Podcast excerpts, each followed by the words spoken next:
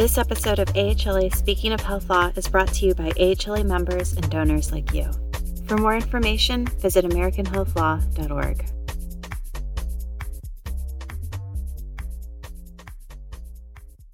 Hi, everyone. My name is Jacob Madden, and I am a research specialist in the program on regulation, therapeutics, and law at Harvard Medical School and Brigham and Women's Hospital. And I'd like to introduce my co presenter, Christina Yen. Christina, if you could share a bit more about yourself. Hey, Jake. Thank you so much for that. My name is Christina Yen. I'm an infectious diseases specialist as a physician. And when I'm not seeing patients, I serve as the medical director for antimicrobial stewardship at Maine Medical Center in Portland, Maine. Great. Christina and I today are going to be talking about Medicare's Hospital Acquired Conditions Reduction Program, or HACRP for short. Sort of a weird acronym, but that's just how it is. I had the opportunity to publish an article about the program recently in AHLA's Journal of Health and Life Sciences Law. I would encourage you to take a look at the article for a bit more of an in depth analysis. The program was passed as part of the Patient Protection and Affordable Care Act, and the way the program works is it withholds 1% of Medicare funds from those applicable hospitals that perform in the bottom quartile of hospitals on metrics of hospital acquired conditions. And the basic idea is Medicare funds should not be used to pay for the treatment of conditions that were acquired in the hospital setting. Hospital acquired conditions or HACs are pretty common still. As of 2017, they occurred for every nine out of 100 discharges, and they actually cost US hospitals at least $28.4 billion annually. And the program, since its inception, has been operating consistently every year, with the exception of during the pandemic. When the pandemic hit, which Christy and I will be diving more into, the program was put on pause. It would have been using pandemic era data, which may have skewed results in terms of how much hospital acquired conditions there were. But the program's back in full swing, and we we both think that it's important for healthcare lawyers to be aware of the program and how it works. Before we dive into mechanics, I'd like Christine to share a bit more about you know what she sees as infectious disease specialist. You know what impact do HACs have on hospitals ability to care for patients? And particularly what impact do healthcare associated infections as we'll discuss have? And what do you think lawyers should generally be aware of? No i'd love to talk a little bit more about this. You know especially as an infectious diseases physician um, i'm regularly in contact with physicians who are caring for patients who acquire hospital um, infections, or sometimes we will abbreviate it as HAIs, and I might use that abbreviation from time to time.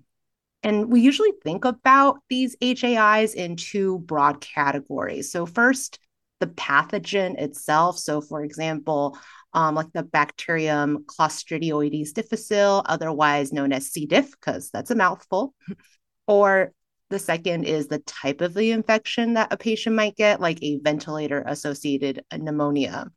You alluded to this already, but HAIs are unfortunately pretty common. So, you know, in addition to the numbers you provided, the CDC estimates that at any given time, about 1 in 31 hospitalized patients will have at least one HAI. And many of them are in our intensive care units, you know, where our sickest patients stay. Those numbers can get as high as 19.5% of patients.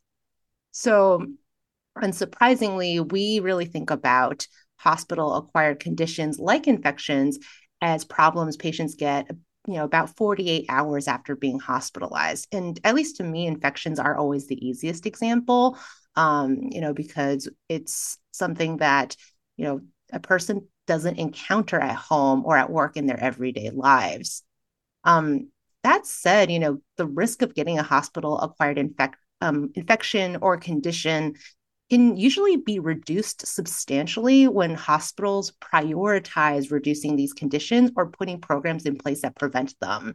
For example, um, infection prevention programs, which are pretty prevalent, um, advocate for simple but very necessary things like regular hand washing among staff, regular cleaning of me- uh, medical equipment.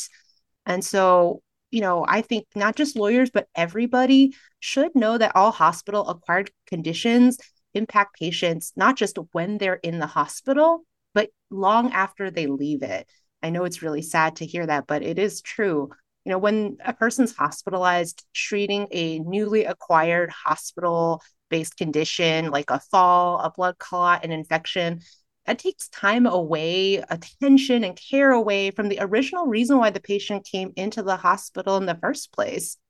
And these conditions then prolong the time that folks stay in the hospital. And of course, the longer you stay in the hospital, that means your likelihood of getting another hospital acquired condition only increases. And with a longer stay and more problems to fix, folks often leave our hospitals more frail, more ill than when they came in. And what that means is once they leave, they're more likely to need hospital level care again and sooner than somebody else. That in turn then impacts hospitals' abilities to ensure that enough resources like beds, surgical suites, or just necessary personnel like our nursing staff can be allocated to patients who need it. Like, for example, there was like a 2012 CMS, so Centers for Medicare and Medicaid Services study that estimated the risk of readmission in the 30 day period after discharge to be 20 to 33% higher for folks who had a hospital acquired condition like an infection. So this type of program is a positive step, I think, towards increasing patient safety and you know more hospital accountability. And actually, to that effect, I'd love to know more about how this program works. Thanks, Christina.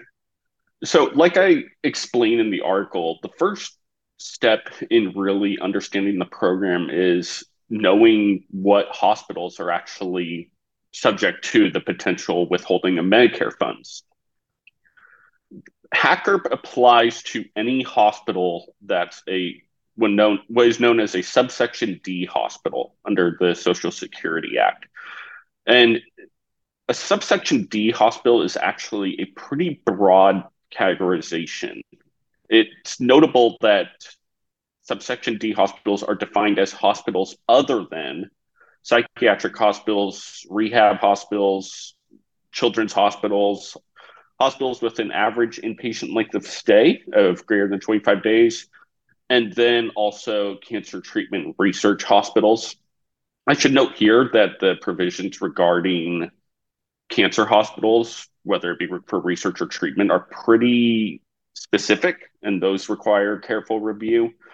But again, it is notable that subsection D is meant to be a broad, more encompassing category and only excludes particular hospitals. And then in determining how hospitals perform in terms of hospital acquired conditions, CMS uses data from the calendar year two years ago. So, for example, for the current fiscal year 2024, CMS is using calendar year 2022 data, which makes sense. You know, that is post, arguably post pandemic data. So it is not going to potentially see the same skewed metrics that we may have seen otherwise during the pandemic. And then every hospital that is subject to the program is going to receive a total HAC score. And the HAC score is based actually on six measures. The first measure accounts for 15% of the total score. It's the what's known as the patient safety and adverse events composite, or the CMS PSI 90. This score is based on reported rates of conditions like accidental punctures or lacerations, falls resulting in hip fractures, and postoperative complications, among others. One other reason I'm very excited to have Christina as my co presenter today is because the last five measures, making up 85% of the score, are healthcare associated infections measures. So, Christina, I'd like to just turn back over to you now to you know talk more about the measures that fall under that healthcare associated infections category. For sure. So, as you pointed out in the HAC score, there's a huge component of it that is HAIs, these healthcare associated infections. And so, generally, throughout the year, hospitals are actually submitting um, information on healthcare associated infections to the CDC's um, National Healthcare Safety Network or NHSN. And so the HAIs that make up this HAC score are calculated from this data submitted um, regarding hospital rates of five major things, really. So the first is central line associated bloodstream infections. So infections to the blood caused by, you know, intravenous needles or other types of like tubing. Second is catheter associated urinary tract infections. That one's a little more self explanatory. Three, surgical site infections, primarily for abdominal hysterectomy and colon procedures. Fourth is methicillin resistant staph aureus infections, but that's a lot. So we usually all call it MRSA or MRSA infections. And then lastly, C. diff infections. And, you know, to me, um, not only do I see patients very frequently with these infections, but also in my other, um, the other hat I wear, antimicrobial stewardship. Um, I am personally really happy to see HAIs sort of take center stage in the HAC score, um, especially these five, because these are also on the CDC's like NHSN priority list. Um, and they are what we see every day pretty commonly in the hospital as well when we take care of patients. So to me, that makes the HAC score practical and focused on where we can really make the greatest impact. Um, I say that, but I also realize a lot of folks um, may not know what I mean by like how prevalent it is. So I want to kind of give a sense for how big this problem might be and why it does make sense for the HAC score to focus on them. So I'll I'll give like two examples. So the first one is in 2017, there was an estimated 223,900 cases of C. diff in hospitalized patients and 12,800 deaths in the United States that were C. diff related. And this number has not changed much as of 2023 from what we know. And to contextualize these big numbers, um, that first number, that 223,000, that's about two days worth of Coachella attendees getting C. diff every year. So if you can just imagine, you know, those photos that you've seen of Coachella, that's how many people are being harmed by C. diff every year. And a second example is you know, between 15 to 25% of our hospitalized patients receive urinary catheters during their hospital stay. Now, these catheters are like temporary, they kind of look like plastic tubing that's inserted through the urethra into the bladder. They are helpful. They drain urine when a, pers- a person, a patient can't void themselves. But the trouble of catheter associated UTIs comes in when those catheters are left in place for way too long. And these catheter associated UTIs make up 75% of all the UTIs acquired in a hospital. So let's say, you know, if you had a family member who was a patient who did need a urinary catheter to help them avoid after like a big surgery, but that catheter wasn't regularly reviewed for necessity or removed in a timely manner, like they would honestly be more likely to get a catheter associated urinary tract infection than I am to successfully call heads or tails on a coin flip. And I would like to say that that's not great, right? No, I mean I I think it also goes to the idea of the program being that why are Medicare funds being used to treat conditions that were should never have been mm. suffered or acquired by the patient and you know, failing to remove a catheter in a timely manner is, I think, a pretty clear example of the sorts of conditions that we're seeking to avoid here. Totally agree. So simple, so preventable. You know, this is why we need to make them a priority like it is in the HAC score.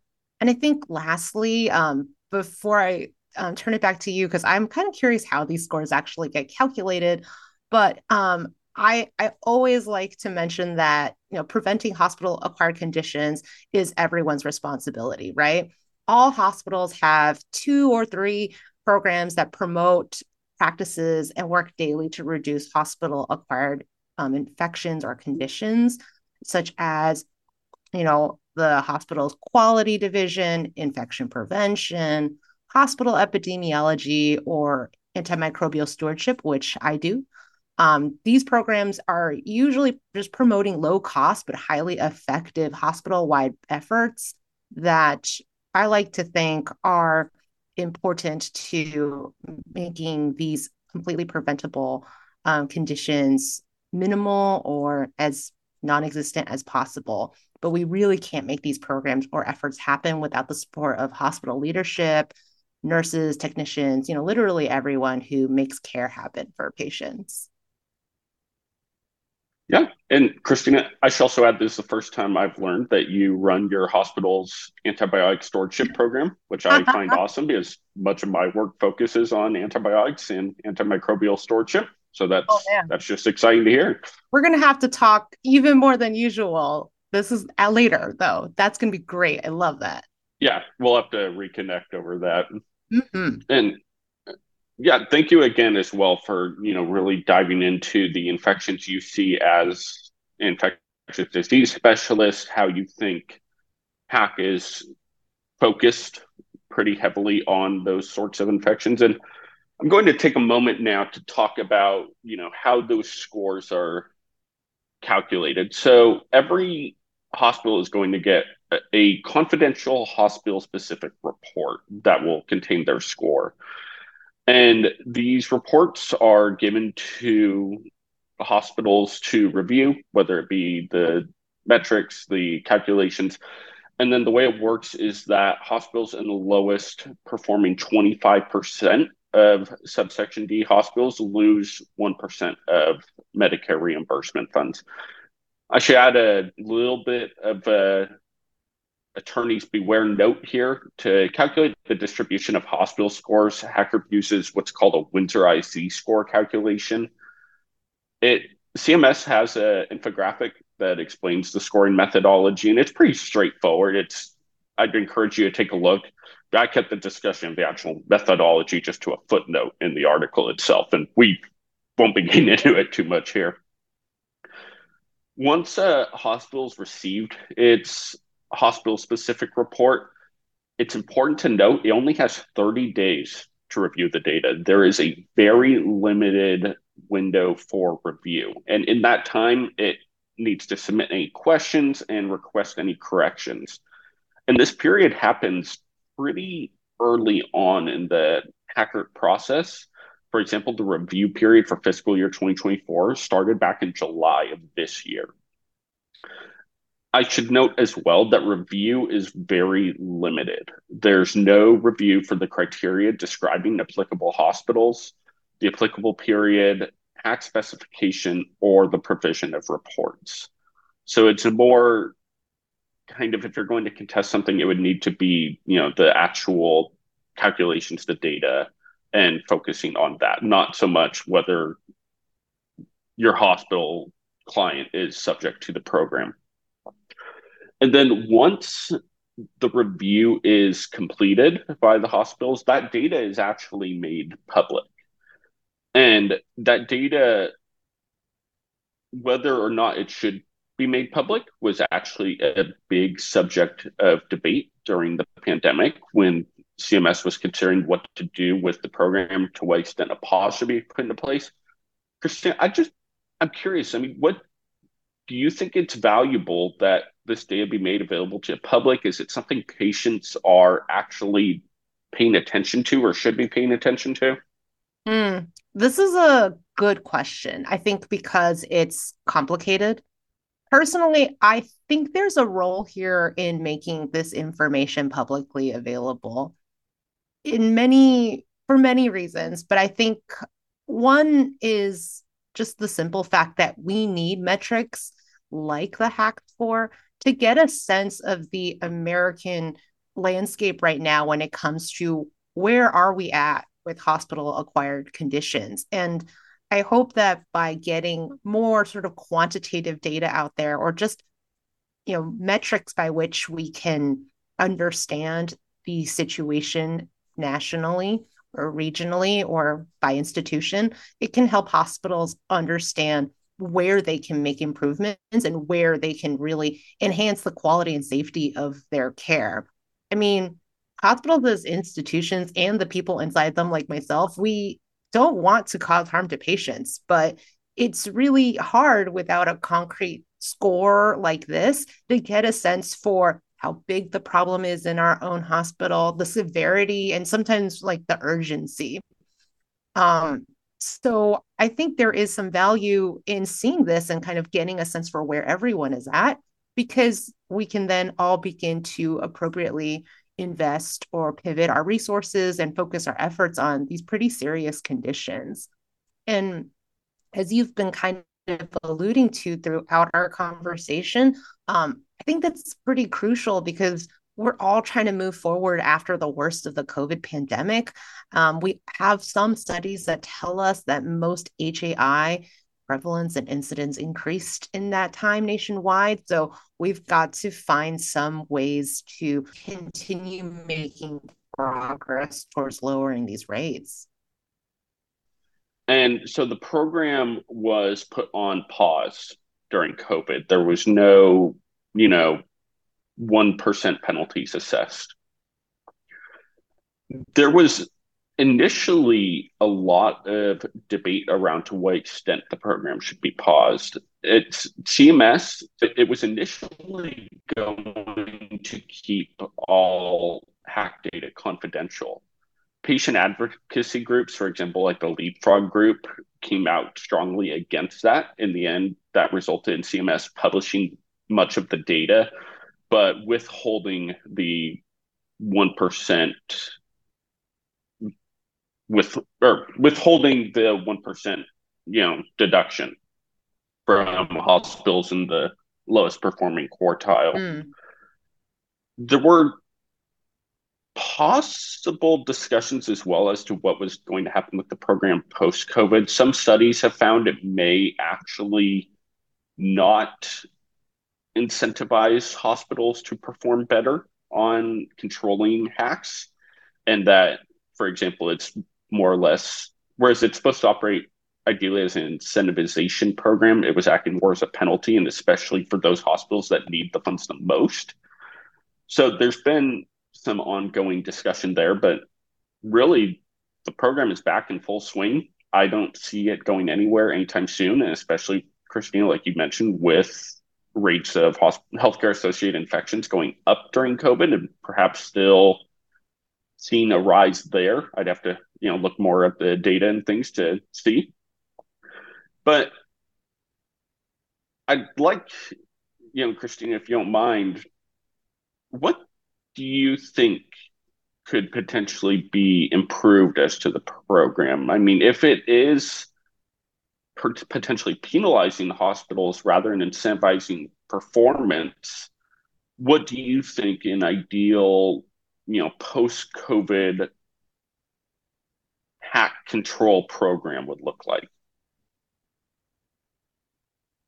Oh man, Jake, like, are we talking uh, you know, as ambitious as possible or small steps? No, I, I mean, I think this is a fair question, right? Um, because of exactly what you said, which is the intention of the program was well intentioned. We want to incentivize, we want people, we want hospitals and patients to know that they're getting safe, quality care, that their focus is on making sure that healthcare does not harm a patient when they are being cared for. And unfortunately, for many of our most, um, you know, our hospitals who are seeing many patients who are um, in positions or locations geographically or otherwise um, in great need, that has sometimes not been the um, the reality of it. So because the reality has not consistently meshed with the goals um, in every condition, but no program is perfect.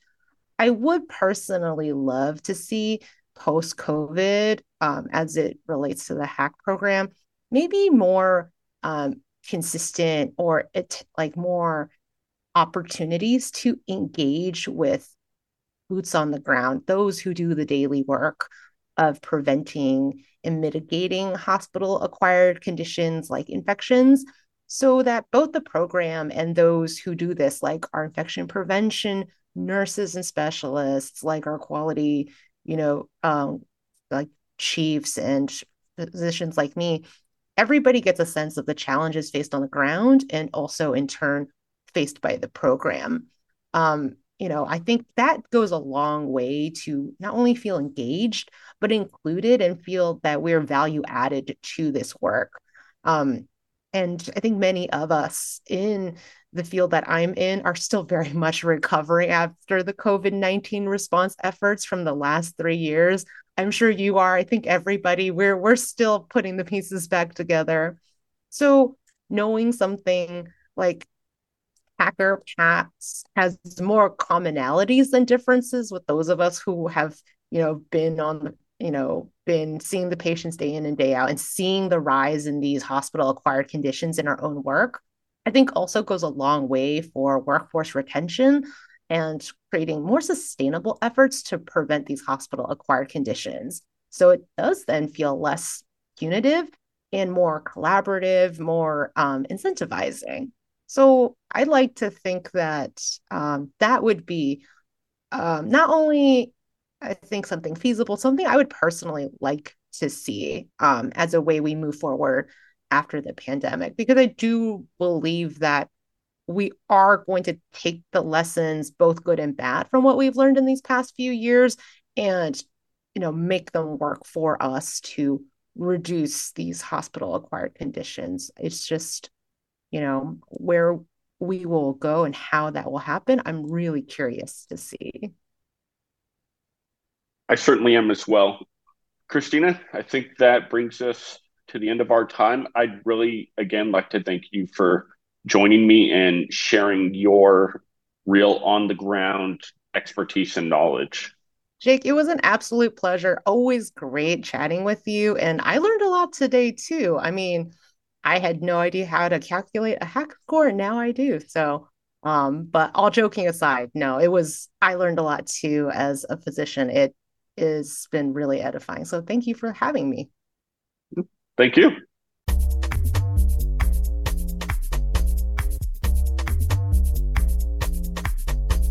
Thank you for listening.